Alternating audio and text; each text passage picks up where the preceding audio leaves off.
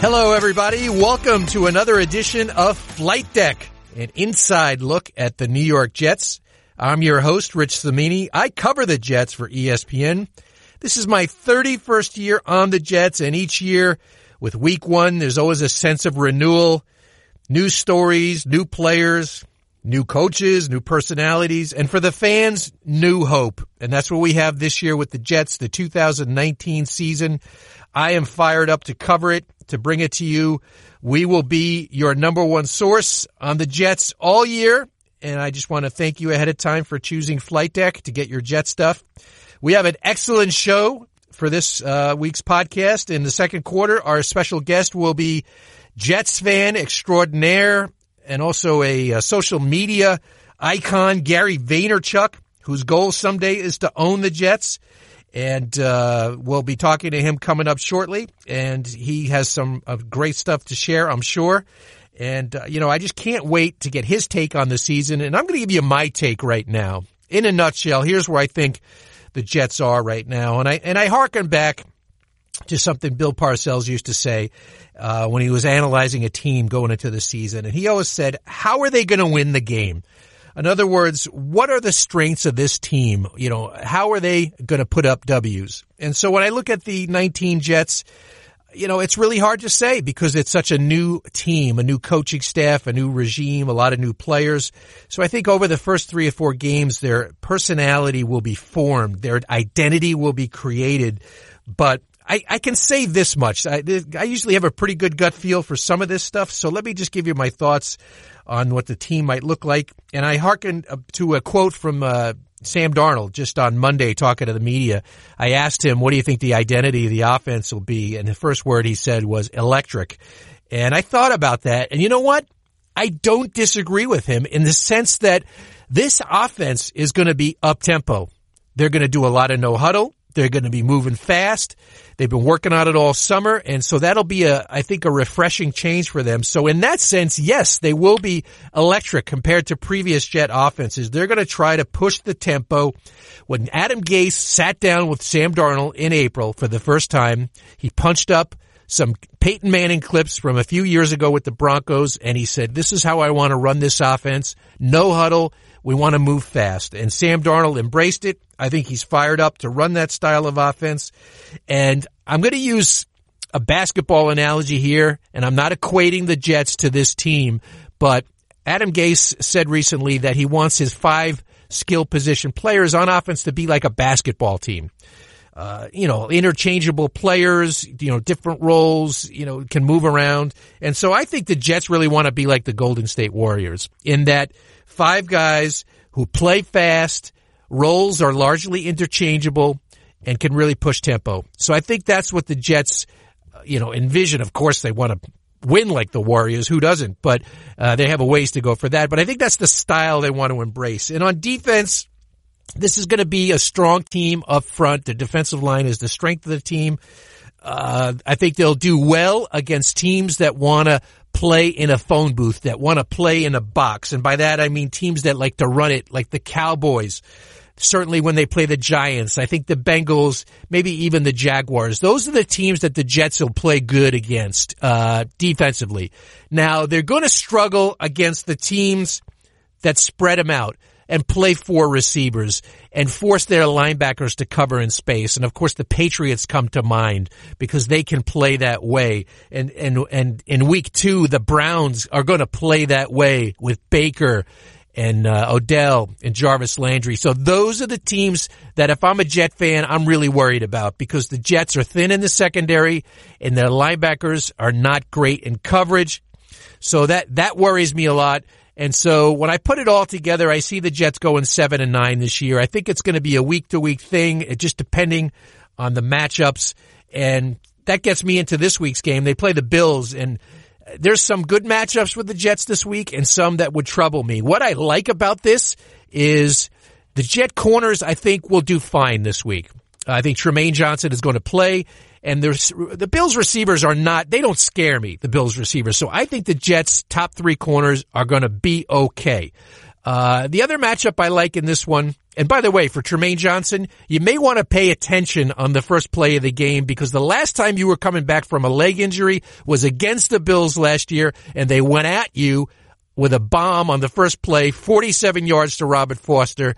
Things went downhill from there. So I would think Trumaine Johnson might want to make a mental note of that. But the other matchup I like is Gregg Williams' defense versus Josh Allen. I am not a huge Josh Allen believer yet. He's got some accuracy issues. Uh, lowest completion percentage last year in the league, 53%. Uh, I looked this up. It blew my mind. His completion percentage when throwing into the end zone was only 21%. Again, the lowest in the league. And I think Gregg Williams is going to scheme up some stuff that really keeps him off balance. And they're going to have to keep him in the pocket because he can run. The Jets found out out the hard way, 100 yards rushing last year. But I think the Williams factor in this game is the reason why I'm giving the Jets a slight advantage. And I think the Jets are going to win this game. A couple of matchups that worry me. The Jet offensive line has not played together all summer. No preseason action. They are facing a very good defensive front. Ed Oliver, Jerry Hughes, Star Lotulelei. Those guys are good and they can bring heat and they'll only do it with a four man rush. When the Jets played the Bills last year up in Buffalo when Sam Darnold had that good game, the Bills blitzed on only four passing downs. They're going to send four at Sam and they're going to rely on those guys to get there and they can because it's a very good front. So that troubles me with the Jet offensive line, kind of a work in progress. And the other thing, special teams. The Jets are just throwing this thing together at the last second here. They just got their kicker, Kaare Vedvik, on waivers the other day. They got a new punt returner, Braxton Berrios. He's never returned a punt before. They're going against a really sound special teams in the Bills who have, by the way, Andre Roberts, who has this game circled on his calendar since the Jets blew him off in free agency. He took it as a personal insult. I think for the Jet fans, that is the nightmare scenario you don't want to happen because Andre Roberts is good and he can break a long one. Games are lost early in the season quicker on special teams than in any other unit. The Jets are going to have to be sound on special teams, but I think they'll pull it enough together to where they eke out a victory at home against the Bills. And that is the end of the first quarter. And welcome to the second quarter. I'd like to introduce our special guest. He is a well-known entrepreneur. He's a best-selling author, an internet star, CEO of VaynerMedia, known to millions as Gary V, and last but not least, a diehard Jets fan. Welcome to the podcast, Gary Vaynerchuk. So good to have you on board, Gary. Thanks, Rich. And first and foremost, a diehard New York Jets fan. I know it. You, you I, I, can tell you are fired up. The season is right here, and uh, I know you're an optimistic guy by nature. But like, how pumped are you for this coming season? You know, it's funny. A lot of my friends laugh that the Jets are the one place where I'm not disproportionately optimistic. I'm quite practical. You know, I'm fired up and I'm hyped, and a lot of Jet fans I interact with, you know, at the stadium and the parking lot, and they're always a little surprised because they know I'm fired up when when I say things like, you know, for example, with this team, I'm like, look, the first those first six six games, like that's not a picnic by any stretch of the imagination, especially for a team that the offensive line has no cohesion yet. Our secondary, you know, you know, we've got to get Hewitt going at, you know, and Cashman. Like, you know, I'm I, I'm unbelievably excited about this regime. My mm-hmm. most excited kind of regime since Mr. T and Rex. So for me, Joe D and Gase, I'm very bullish on. I'm ridiculously pumped about Sam. So in the unbelievable macro, I'm through the roof. But if you told me we were seven and nine this year, that would make a lot of sense to me mm-hmm. based on a couple of the variables, the schedule, and just kind of my intuition. And you know, you have a great sense of the history of the Jets because I don't know if the fans know that you're not one of these bandwagon jumpers. You go way back with this team. And I know you grew up in the New York, New Jersey area, and I'm just curious, like, what what sparked your fandom? Like, what created this passion for the Jets? So I was born in the Soviet Union, and when I moved to Edison, New Jersey in August of 1982, I was just kind of learning the language. I'd lived in America for a little bit in Queens and then Dover, New Jersey, and I just moved to Edison. It was late summer. I went outside, and there were some guys playing football with a Nerf green and white football. They asked me what my favorite team was. I had no idea. Uh, they said I'm a Jets fan, and that was it. And I was like, you know, I kind of latched on to having friends and kind of this new place I was living. The Jets became kind of this central point to that friend group. And then that ended up being the 1982 season. And as you know, and as everybody who's listening who is old enough to know, that was a remarkably exciting season. I'll never forget Bobby Jackson running back a blocked field goal against the Vikings. That like completely was the moment when I think I became completely wow. addicted with football. I cried like a baby in the AFC Championship game with AJ Duhe and the loss to the Dolphins. And from that season to this moment, I've watched every single New York Jets game with my own two eyes. No DVR, no TiVo. I, I'm a big fan. Like, you know, if if a I love when people are like I love like fandom. Like like I love meeting somebody and they're like, I'm a big Jets fan and I'll ask them about Dorian Boose. You know what I mean? Like yeah. I'll go right to the jugular of such esoteric things. So yes, I'm a real fan. I think it was I think it was being an immigrant and having something Americana to latch onto. And then I'm a competitive, ambitious, hungry, sports oriented kind of guy. And I love the journey, right? I grew up a huge Yankees and Rangers fan as well, but they won championships and I don't have that same passion. And so the Jets have always been my number one squad. And, you know, and especially now because I've been to every road playoff game since I was old enough in 98. And so I really, this is a very big part of my life. Man, I would not want to get in like to a, in a Jets trivia contest with you because I think you could, I think you could take down everybody. Rich, Rich, Rich, this is a great story. My favorite Jet story of all time of like how deep I am and I have a great memory. I'm having dinner in London with Mike Tannenbaum when he's with the Dolphins at this point. Right. Uh, because it's Jets Dolphins, that game where we destroyed them. Right. Uh, when Fitz hit, you know, Brandon Marshall on the opening play, right. opening drive. Anyway, nonetheless, um, we're sitting there having dinner the night before that Saturday night, and you know, we're just really nerding it up. And I and I mentioned that he traded up for Santana Moss, and he says he didn't. I'm literally talking to the GM who traded up for the player, and um, and and I was right and he was wrong, and he's just like the face. And Mike T's got a great memory too, so yeah, man, I'm very deep, but I'm also practical, like, and I'm also patient. You know, I know, you know, I'm 43. I know there's older Jet fans, younger Jet fans. Look, there's only Pennington's that run he had when he came in for Vinny at one and four. Right. Only then, and only when the Jets beat the Titans that were 10 and 0 in Tennessee right. with Favre, and that's right before he got hurt those were really even the 98 team i was too worried about the vikings who didn't end up making the super bowl like i i haven't had a lot of moments where i'm like okay this is it i've never been a buyer of any quarterback browning Nagle but i was like too young to be smart about it right. i i'm so i'm so convinced that we have the right kid and now it's a health issue right anything can happen right. you see andrew luck all these things but to have and I, and I'm wildly optimistic about Gase, and I'll tell you why. Mm-hmm. Whether Adam turns out to be Pete Carroll and Belichick and his second stop is his building block, or if he doesn't, or if he doesn't, if you know, if he doesn't do a good job over the next three years and he's out of here, regardless, there is no doubt that he is an unbelievable quarterback mind and coach. And you can look at all sorts of players, whether McCown, whether Kitna, whether, you know, Cutler, Brock Osweiler, all these guys had their best, forget about Manning, all these guys that I just mentioned had their best quarterback season with Gase touching it. Mm-hmm. So I just think that our core asset is Sam Darnold and our head coach is genuinely super talented at the position.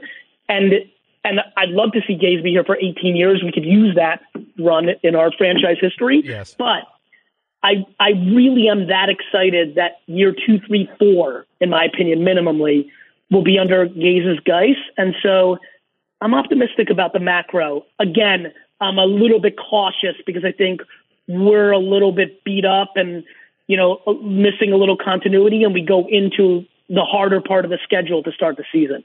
What now? You talked about Sam. Now I know you know Sam on a personal level. What mm-hmm. is it about? Because mm-hmm. you've lived through the horrors of the Geno Smith era, and and mm-hmm. uh, you mentioned mm-hmm. Nagle. That's a blast from the past. What mm-hmm. is it about Sam that has you so excited? Core things, and and listen, I know a lot of guys. I, I knew Mark Sanchez, who I think is a great dude, but I wasn't as optimistic as other fans were about his play. So my ability, you know, I want to be historically more right more than being someone's friend or kind on the radio with them. So, like, very honestly, football talk, there's two very obvious things. One, Sam can make every throw on the field. And for everybody who's listening right now, if you're a big time football knowledgeable fan, we have not had that situation at quarterback very often. Uh, it's why I've referenced Favre. It has not been the situation. Um, and then number two, he is disproportionately the best in the pocket quarterback at this young of an age from Geno, Bryce Petty, Sanchez, like any of these, you know, Kellen Clemens, who I was weirdly optimistic about because Jaws tricked me on draft day that it was a good pick. you know, I've, I've, I've re like, as you can tell by the references I'm making, I'm nerdy about this stuff. He's wildly comfortable in the pocket. If you look at him, there's, there's a little bit of like a Ben Roethlisberger thing, which I think will lead to you know, two to four turnovers this year that really piss us off as fans. Right. But there's something there. There's something there. Even the even the the Giants game, there was a pass that it was I think the big pass over the middle, whether it was to Herndon or Crowder, I don't recall, but I, I recall I recall knowing that again, there's another play that Geno would have went backwards. A couple of the other guys would have been happy feet, but he stayed in there and navigated within it. And it's ultimately his patience in the pocket that I think is really exciting me at this early of a stage, and the ability to throw the out and the deep ball and everything else, which is which has honestly been a, a limitation of a lot of our guys, Pennington, Sanchez, Geno, and others. He's got every throw in the repertoire. Good touch. That little loop he did to Montgomery the other day, like nice. Yeah. That was a real struggle for a lot of our quarterbacks. You know, you know, and so yeah, I'm excited about it and yeah. he's so level. Like the one advantage of knowing him a little bit, like you know, I hate the Giants, but what I always envied in Eli was he had a certain personality that really worked. I think with New York, you've got to be Eli or you got to be Baker. You got to be extreme on one or the other. Right. I think Sam is not as cerebral as Eli. I think he's got a little more fire in him than kind of like out, even outwardly than people realize. But the quality of the human being that Sam is, and the work I know he's putting in, it's really good. I mean, it's a really it's a really nice situation when you think about him and Jamal as leader young leaders. Right. And then and then like I've gotten very nerdy about this, you know, because of my Instagram, so many players. I mean, the Jets literally last week trade for a corner from the Colts, as a lot of our fan base knows. I immediately go to follow him on Instagram. Sure enough, he's, you know, I DM him, welcome to New York. He replies in a minute, hey, I'm a fan. So like I've been able to get a lot more insight to the guys over the last three years as my notoriety has grown. I just feel really happy about the quality of a lot of the kids in our locker room. You, you make a great point, Gary. I wanted to ask you about this. So when the Jets signed Le'Veon Bell, uh, the first interview he does with Sports Illustrated, they asked him why he came to New York. And he said, uh, you know, of course, the contract. and then he said, Gary V, you know, so you recruited him in some fashion. Take me inside that did you like get on the horn and just say, "Hey, Le'Veon, come to the Jets," or what influence did you have as a recruiter? You know, I'm not going to break our kind of like. I want to be very thoughtful here now that I'm a little bit more in the public eye. But let me say this: I have a screenshot in my phone that when I die, I want printed out and put in my funeral because it is one of my prized possessions. The fact that I'm now getting into a place in my life where I carry any kind of weight, whether it's you know, a cool fan that people want to associate with, or, you know, what's amazing is that every athlete in all sports, which is why I have a lot of relationships, are getting more into entrepreneurship. I mean, Rich, let me say this. I, I, I'm, I never want to overstate anything I do because I think to begin with, my personality is quite bravado esque. And I think I never want to come across like non palpable and like douchey in any way. But let me say this. I worked Le'Veon and Kevin Durant this last offseason as a human being unofficially mm-hmm. in a very real way. And the text I got for Le'Veon before anybody broke the news is I'm literally my my face is hurting right now because I'm smiling so much. Wow, you can't. Can you share? That? I really think I really.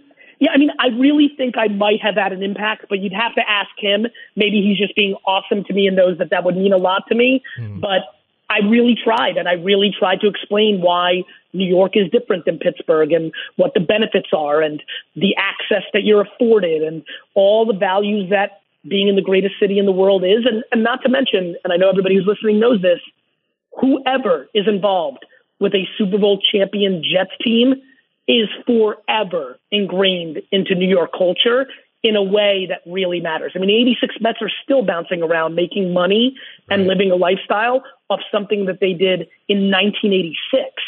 Right.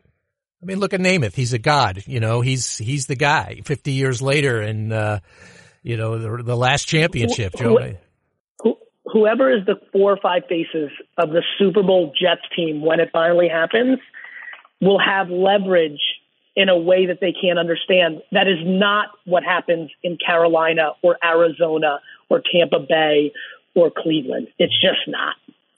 Do you typically, like during the off season and free agency and stuff, was Le'Veon the first guy you tried to recruit for the Jets, or were there other other guys over yeah. the years? Yeah, this is the first time now that what's happened in the last year or two because of my Instagram following I've got juice. People follow me and they're engaging me, right? Le'Veon, like these people are engaging me. So I'm trying to be very, you know, thoughtful. I don't want to bother. I don't have any relationship with the Jets organization around this. I'm just a fan who's DMing a player really no different than anybody else who can do it with the way social media works now, other than because of entrepreneurship, a lot of these guys are watching my content, listening to my podcast. So it's carrying a little more juice. I don't really, you know, I don't really know it, you know, this is not like a thing that I'm up to. Obviously, my brother also runs an NFL sports agency, right? So, uh, you know, I'm I'm also really not trying to reach out to people for that reason. I'm just a ridiculous Jets fan, and really, I'm willing to rip off my left arm for them to win a Super Bowl. And you say ridiculous. I know you have a rather large collection of Jet jerseys. Can you tell us about that? I mean, even obscure players you have, yeah. correct? Right? Yeah, I currently have a, nine, a number 37 Kerry Rhodes jersey in my in my uh, in my closet, and for anybody who doesn't understand what that means, before Kerry Rhodes wore number 25, he wore number 37, and I thought he was going to be a steal of a draft pick, and I had a custom jersey made. Um, and then literally Hunter, uh, this, this secondary guy, Hunter, Pete Hunter, I don't recall his first name, but he got traded or cut. I think he got traded, and Kerry took 25. I I've already got a Wesco. You know, I've got wow. Nathan Shepherd. I'm like, you know, I'm Dortch has been ordered. I'm not even sure. You know, like, you know, like, you know, some of these guys get cut and come back. I have Wallace Wright jersey. I have J- Jason Glenn was one of my favorite Jets of all time, number 58 special teamer during that good run. Sure. Like, I, I have. There's been uh, for my 40th birthday three years ago. AJ, my brother, bought me 13 jerseys to round out the entire 53 man roster because I had every one of them. There's not a lot of people that walk around. I have a Tennessee jersey. I literally have the long snappers jersey. Yeah. So what I love to do is to jet. I wear to jet games very esoteric, obscure jerseys that allow me to peacock and make sure that all the other fans realize how deep I go with this squad. Wow, that's amazing. What is your most cherished piece of jet memorabilia? I have a ticket stub from '84, I believe, of Jets Chargers, uh, where we lost to Dan Fouts, but but I went. That was my first game, and so that is for me personally the most treasured thing. Wow, wow. What's your uh, famous your, your favorite moment being a Jet fan? Like the best, the pinnacle so far for you? And there isn't even a close second, so I'm glad you're asking me. Yeah. So Jets Patriots round two, right? 2011. Mm-hmm. We lost 45 to three or something five weeks earlier. So I go to every game and all, every playoff game for sure. Excuse me. Uh, and a bunch of my friends bailed. They didn't want to go up there. They hate the Patriots and they don't want to deal with getting beat 40 to seven and just sitting through that misery. So we get there, small group of us. Big shout out to Lou Janot and Sam Ben Ruby, along with my brother AJ, for making the trip. We went up there and we basically were dead men walking. We walked right. in ex- knowing our fate. And I still think that's one of the best Patriot teams that they've ever had. And I, and Brady mentions it occasionally in interviews. Mm-hmm. So deep down, it gives me satisfaction because I know he thought that that was one of their best squads. And we sit down, and there's this guy in front of us giving us a real hard time in the beginning. If Jet fans remember the opening drive, the Patriots cruise down the field, and then out of nowhere, a wildly big mistake, unusual for Brady, and David Harris intercepts it. Should have ran it back. You know, Alge Crumpler ran him down. We missed a field goal, a chip shot, but it set up the greatest Jets win of my life, no doubt about it. And and just to be able to grab that Patriots fan who was riding me very inappropriately the whole way, mm. he tried to run out the stadium right before the game ended, and I grabbed him and I said, "Now what?" And just sitting there and watching the you know the Braylon Edwards flip and the can't wait Bart interview. I didn't hear what he said because we were at the game, but that moment was, and really those four playoff road wins, you know, within that year, in essence, right, mm-hmm. were just so incredible. San Diego, I didn't think we had a shot. They were so hot. Yeah. The Bengals win, you know, just that whole little run, and and so that, but definitely that Patriots game. And then I would also argue it wasn't the best, but I there was that moment when Calvin Pace created the fumble and Leonard picked it up and we went up 17-7 against the Colts in the AFC Championship game. Yeah. That reminded me of the Blake Spence blocked punt in Denver, which I was at as well, the 10 nothing lead. Yeah. You know, yeah. obviously every diehard Jet fan, those were the two moments that kind of gave you, oh my God, we're within, you know, min, you know, we're within 30 minutes, 20 minutes, 40 minutes of a Super Bowl. So those were those were yeah. great moments. And honestly, I think the best moments are yet to come. I'm really, really genuinely excited about the way this team is being built. And I'll be honest with you, Douglas to me is a huge coup. It was an enormous, enormous move by the organization. I have no idea what ownership thought about firing a GM post draft and free agency. I knew that they had a feel that they were going to take a ton of heat, but I couldn't be happier with the move and the bravery behind making that kind of move in a New York market where it looks stupid, but I think it is something a lot of Jeff, even the trade we made for the kid from the Colts, like I just really like where we're going. Yeah, Joe Douglas is a football guy, and the most important thing is, Period. You know, yeah, he gets along with Adam. You know, you could sense that there's. I see them talking to each other all the time at practice. There's a, there's a sync there. They're synced up, and really, as you know, that's the that's the most important. Everybody's got to be on the same page. That's the most important part. Yeah. Yeah, I mean, when you're running and you know back to like what I do know, which is building big companies and organizations of success. Like, if there is not cohesiveness at the most senior levels, you're in deep, deep, deep trouble. And I agree. And I think that it's a it's a huge coup. It's a huge, huge, huge coup so for the Jets. So Gary, mean, probably the most. Yeah, go ahead. No, no, no. I mean, I, I, you were just talking about the ownership thing, and so you obviously you've said this a number of times that your lifelong ambition is to be the owner of the Jets. Is that does that still hold? And uh, you still hoping one day that happens? And how realistic do you think? Yeah, it's the only thing that holds. It's by far my core business, you know, objective.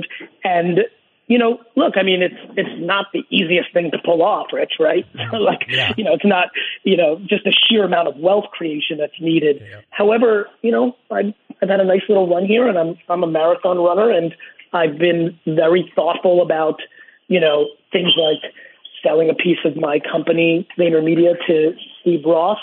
You know, um, uh, you know, which you know, I, I I don't know if you saw this, but um, I I bought in and I'm a partner in the Call of Duty team uh, in Minnesota along with the Wilfs. Oh, okay. Um, in the esports realm, and so what you know, I'm I'm doing a lot of things subtly that a lot of people may not be seeing as moves towards it, but it's exactly what I'm doing. And you know, I'm also ex- extremely extremely young. I'm 43 years old, and you know, if I buy the Jets at 72 or 68, that would excite me. You know, mm-hmm. I'm, and I, and I really, really think I've got a shot. I think I have a shot to amass a lot of wealth because I've done a very good job in executing on the field in the business world. And I think that, you know, at some level, you know, some things are written and I think I can't, you know, I can't explain it, but there's just something about this whole thing that feels like it's meant to be and and by the way, if it's not, and the Johnsons decide to sell next week, and I'm not in a position to be able to afford it, the the journey of trying to buy the Jets is been unbelievably satisfying to me. No no different than the way I root for sports teams, which is I enjoy the journey almost more than the victory. Um, the journey of trying to get this team is is just super super exciting and, enjoyable, and and just being a diehard fan of a franchise that you know has the makeup of the New York Jets is for me the way I'm built very very fun. I think way too many fans when I walk around New York City and I watch kids wearing you know Steph Curry jerseys or Tom Brady jerseys like I, I don't associate with that. I, I don't associate with getting my self esteem from an outside source. I, I I'd rather be a winner than root for winners. Mm-hmm. And and and more importantly, I just enjoy the process. Like I enjoy the process of trying to put it together. And uh and as a fan, I enjoy sticking with my squad when everybody else you know, is laughing at it. And I want to remind everybody the two current super franchises in our culture, the, you know, the Warriors and the, and the Patriots, unfortunately, like you don't have to go back very far to them being complete laughing stock organizations. Sure. So everybody sucks before they're great. And so I'm willing to wait it out. What kind of owner would you be? Would you be a hands-on owner or would you be more of the in the background?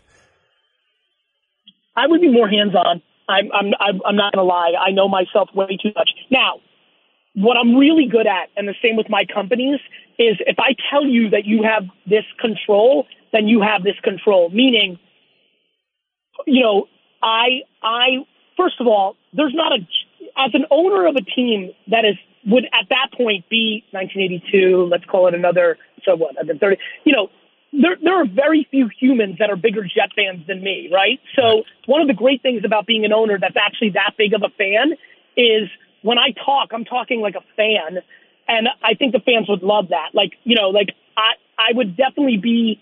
I don't want to undermine my GM and my coach. I'm too smart for that, so I wouldn't meddle that way. But for example, if I was interviewing Joe Douglas for the job, I'd say, Joe, listen, uh, you know, I don't claim to know football the way you are. That that's your job. I'm the owner. But let me tell you this: unless we have a quarterback that we've decided is the quarterback, I want you drafting a quarterback in the first round of every draft until we have the guy, because this is a quarterback league. That would be today. Hmm. In 30 years, when I own the team, who knows what the league's going to evolve into?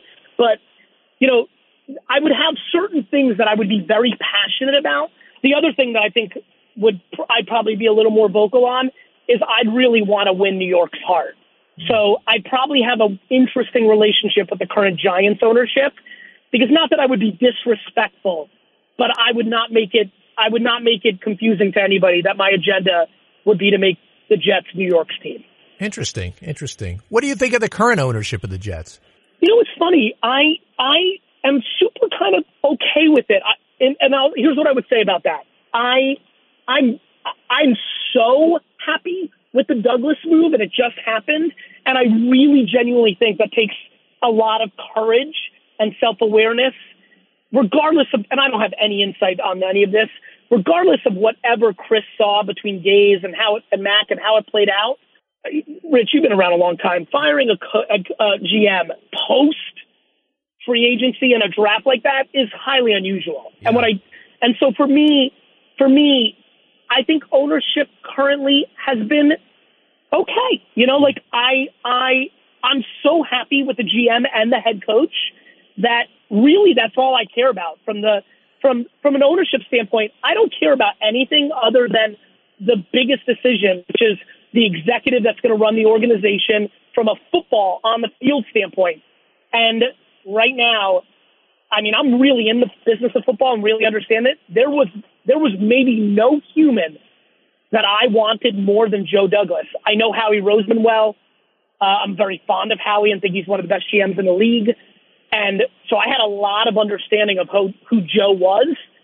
And I think we basically got the most interesting guy to run our team in football currently. And that pretty much makes me happy with ownership. And, and for the record, just so everybody knows, because obviously there's places where I do have access. I have no relationship with Woody or Chris. Mm-hmm. Like I have a relationship with the business side of people. You know, we, you know, when Matt Higgins was there, he's obviously went to Miami, but like, you know, Fred Mangione and all these other Neil Glat, I know all those guys, but I've also stayed very respectful of the fact that I've been out unbelievably public about my ambition, which is and and because I'm nowhere close financially, I haven't really tried to go out of my way to establish in a relationship with the Johnsons because it's a little awkward. You got this loudmouth kid kind of running around. I have no concept that, first of all, I don't expect them to have any thought on it, but I've never gone out of my way to have that relationship because um, I want to be respectful ultimately. And, and so, you know, I, my, my point of view was when Maccagnan was the GM, I was not happy with the ownership. I'm willing to say that. I thought Mac was a nice man, but I didn't like his GM style. And and if this was interview was being done last year, that's what would I that's literally what I would have said. Right. Um, but right now I'm awfully happy. Yeah, I think the thing about Joe Douglas that people may, may not realize is that if he had stayed in Philadelphia this year, after the season, there would have been several teams knocking on his door to try to get him to be their GM. So I think he has that kind of respect around the league, and I think I think maybe the, the, Jets way. got him in a preempt, way. Yeah, he they made a preemptive strike. Right, it was messy, and Christopher took a lot of heat, but maybe in the long run they come out looking good. You know, I think he's been aggressive so far with his moves, and uh, so far so good. Uh, you know, we've been t- your your jet knowledge blows me away. So I've been thinking for the last couple of minutes. I I got to come up with a trivia question for you and so I came up with a question, Gary, and if you get this, I'll be I'll be very impressed. I'll buy you a soda at the next game. How about that? So here's the question. Did, did, All right, you ready? Did it happen from did it happen from 1982 on, or is it prior to that? No, no, no. It's it's fairly recent. Uh, so when the Jets, okay, go ahead. Ready? Go ahead. Okay. When the in in 2009, when the Jets traded up okay. to get Mark Sanchez, they made a trade with Cle- they made a trade with Cleveland and they sent some. I remember. Yeah, they sent a pick and they sent some players. Now they sent involved in that trade was a Abram Elam. Abram Elam. Right. Right. I was going to ask you who, um, who, the quarterback was that they sent to Cleveland. Quarterback was? You're right. A.B. Elam was one of the players. There was there were two other players, and one other one was a quarterback. All right. So real quick, uh, here's what I remember about that. Mm-hmm. I remember um, that the Jets traded for Sanchez and they were super high up. And I remember thinking, you know, I don't know if you know this, Rich, but my face is in play during the that actual um, that actual draft pick. Oh, really? Like, I, like when when they made that trade on ESPN, you can see me booing the pick, right? because okay. I was because I was upset because my big thing was that I thought we traded the following year's number one pick because we moved up right. 20 something, if you remember yeah. from that. So I was super duper duper worried about that pick. And I was, um, and I was super upset about it. I remember Abe Elam because, uh, because I was super in love with him as a player. Mm-hmm. Um, yeah, they traded Abe. They traded their second round pick. They they traded a defensive end named Kenyon Coleman, and they also. I remember Kenyon Coleman. Oh, yeah. Oh, I remember Brett Ratliff. Oh, I almost had you. Damn it! Good good one. That Brett was Ratliff. Brett Ratliff is the Brett guy. Ratliff. Yeah, he, I, I, don't think he ever played yep. a game in the NFL. He was like a preseason star. And uh, that was the guy that Mangini wanted in Cleveland. They wanted Brett Ratliff, and that was the uh, what? That's that was, that was that was that was a great trade by the Jets. That was really a phenomenal trade. Like from and from a point standpoint. But I will say this, like the number one defense and the number one running game, you know, mm-hmm. we had pieces. They had pieces. By the way, yeah. Chris Chris Jenkins, I miss Chris Jen- I'll never he was such a dominant player for that team. When he got hurt, that was a real blow. Uh, he was awesome. He was a, uh, on the 08 team. He was a Pro Bowl player. I mean, I think Mike Tannenbaum probably told Mike Mike Tannenbaum said that 08 team with Favre, the one that beat uh, Tennessee, was probably his most talented team he's had. And they just, you know, Favre had the shoulder injury and things went south. Hurt. Yeah. Yep. So, uh, Brett Ratliff, that is, I am very, very impressed. I thought I had you stumped. you. I thought I had you stumped. I'll have to come up with another one next time we Thank talk. But, Gary, so, I all right, so, last question. Uh, so on Sunday, you know, MetLife Stadium, what's, what's your routine? Yes. You get there, how early do you get there? You're at, you're tailgating, I assume. Uh, Take me through. I Uh, tailgate at. I get there at nine or you know or eight as soon as it opens five hours before. Is it eight now? 8 Mm-hmm. Um, me and my crew, Alex, Playa, AJ, like a whole crew, uh, with and we we tailgate, we pontificate and debate, and uh, and then three maybe two or three home games I'll go and I'll go on the field, you know, and watch the guys warm up, which is a lot of fun, um, and say what's up, and uh, and the rest of the home games I'll just go an hour before kickoff. I'm in coaches club, 50 yard line, 14th row, like was my prize acquisition when the PSLs became available, and and literally 30 minutes before kickoff, I'm already in the zone. I don't want to talk to anybody. I'm already thinking about everything I'm worried about, and just uh, get very focused. and you'll be rocking a Greg Dortz jersey, jersey or something like that. On, Yeah, I'm trying to think about. I'm trying to think about what I'm going to rock. Uh, I, I may rock Quinnen since it's you know because I really like the kid. I, mean, I don't know, but that might be a little too common. I have to, I may have to go a little bit weird and a little more completely out there for the opener. But I'm really excited. I also think that I think we're going to win the opener. I'm not. I'm I'm not a very big Josh Allen fan, and I'm not worried about Buffalo, but we need it. It's almost a must win. Yeah, it would be- it would be a great way to get a start because you know Cleveland's coming in next week. They're good, and so that that opener looks like a, a big, big game. And uh, anytime you have a new regime, you always want to get off on a right foot. Patriots. I mean, Cleveland, the Patriots, Cowboys, the Eagles. Like, it's not so simple. Of uh, you know of of a start. And Cleveland, with if if our secondary doesn't figure itself out real quick, at least our corners, Yeah, like Cleveland could get really icky really fast. There's a lot of weapons on that team. they got weapons, that's for sure. And uh, anyway, Gary, thank you so much. This Thank was you, this was this was great. I love I love hearing your Jet stories and your take on the team and and your fandom. I think uh, the, the the listeners will eat it up, and uh, everybody knows you out there on social media. You're all over the place, and I can't thank you enough. Hopefully, I'll see you at a game real soon, and I wish you the best of luck this season with your with your Thank team, and uh, hopefully, one of these years you get to follow them to a Super Bowl. I hope so, brother. Thanks, everybody. All Take right, care. Gary, take care. Thanks. And welcome to the third quarter. This is the blind side where you can blindside me with questions on Twitter. A great group of questions this week. So let's get right to it. At easy underscore racer. Going into the regular season, what is the dynamic between uh, Jets defensive coordinator Gregg Williams and Jamal Adams, considering their confident personalities? Well, you're definitely talking about two alpha males here. These guys are uh, competitive. They're outgoing. Uh, it's an interesting dynamic because I think Gregg coaches Jamal in a different way than the other players. He knows Jamal is the leader on that defense.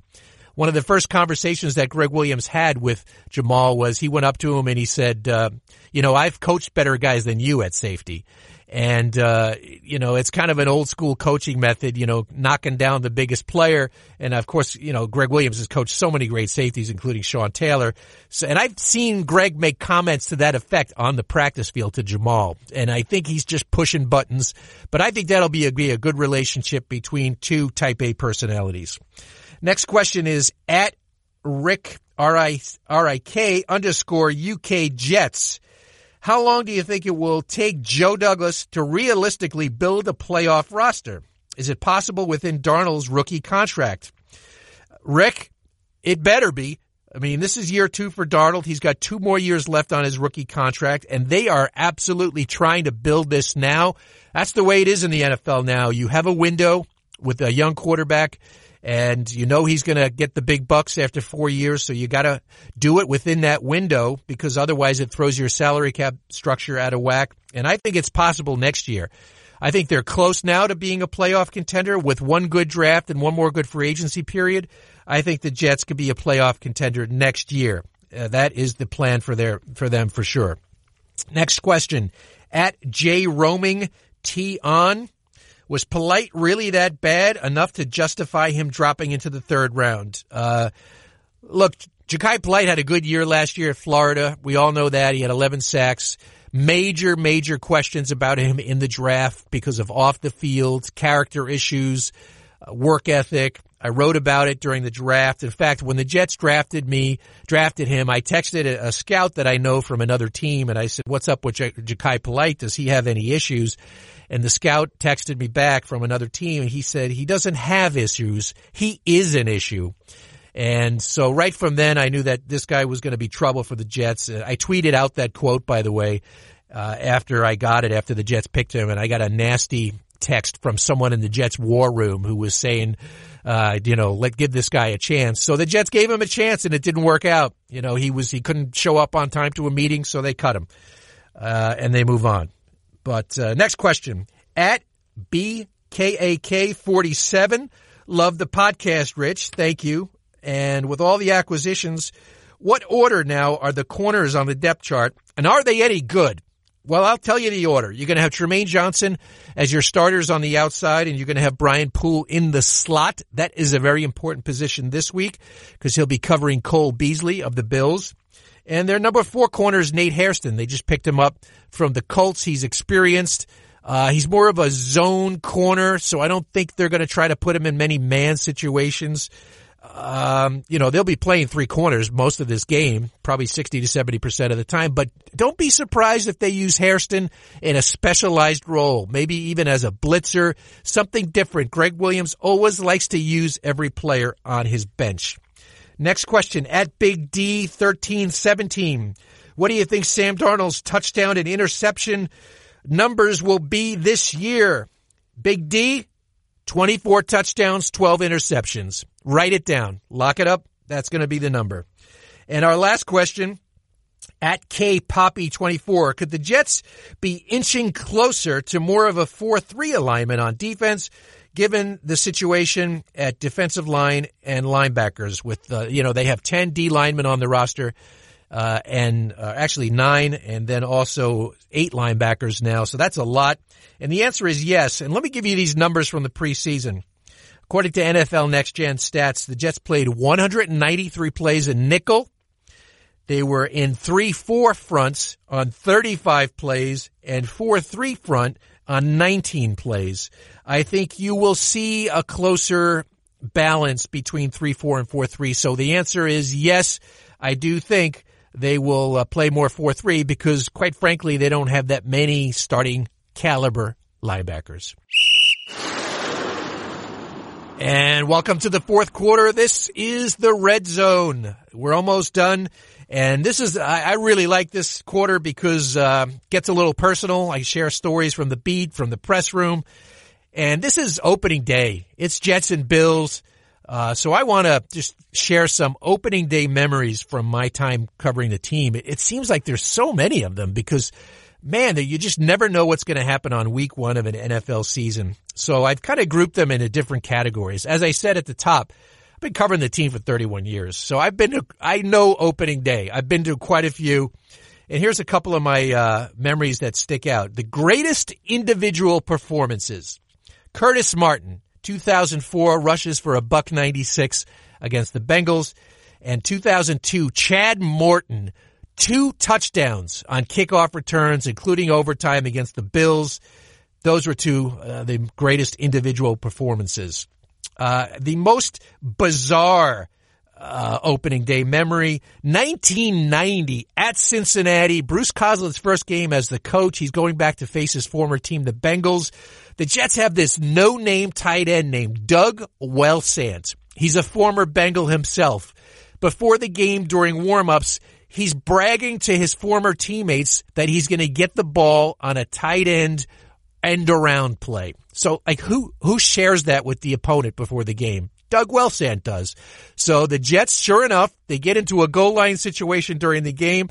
They run an end around to Doug Wellsandt. The play gets blown up. He loses five yards and the Bengals are laughing. And the next day they tell the media that they knew exactly what was coming because of loose lips Wellsandt. Couldn't keep his mouth shut. That was the most bizarre. Most patriotic, without a doubt. Uh, the 10 year anniversary of 9-11, uh, 2011 at MetLife Stadium. The Jets beat the Cowboys. That was an awesome scene. Uh, the most surreal opening day, 1997 at Seattle. Bill Parcells' first game as coach. The Jets win 41 to 3. They came off a 1 in 15 season. The look on the players' faces in the locker rooms was priceless.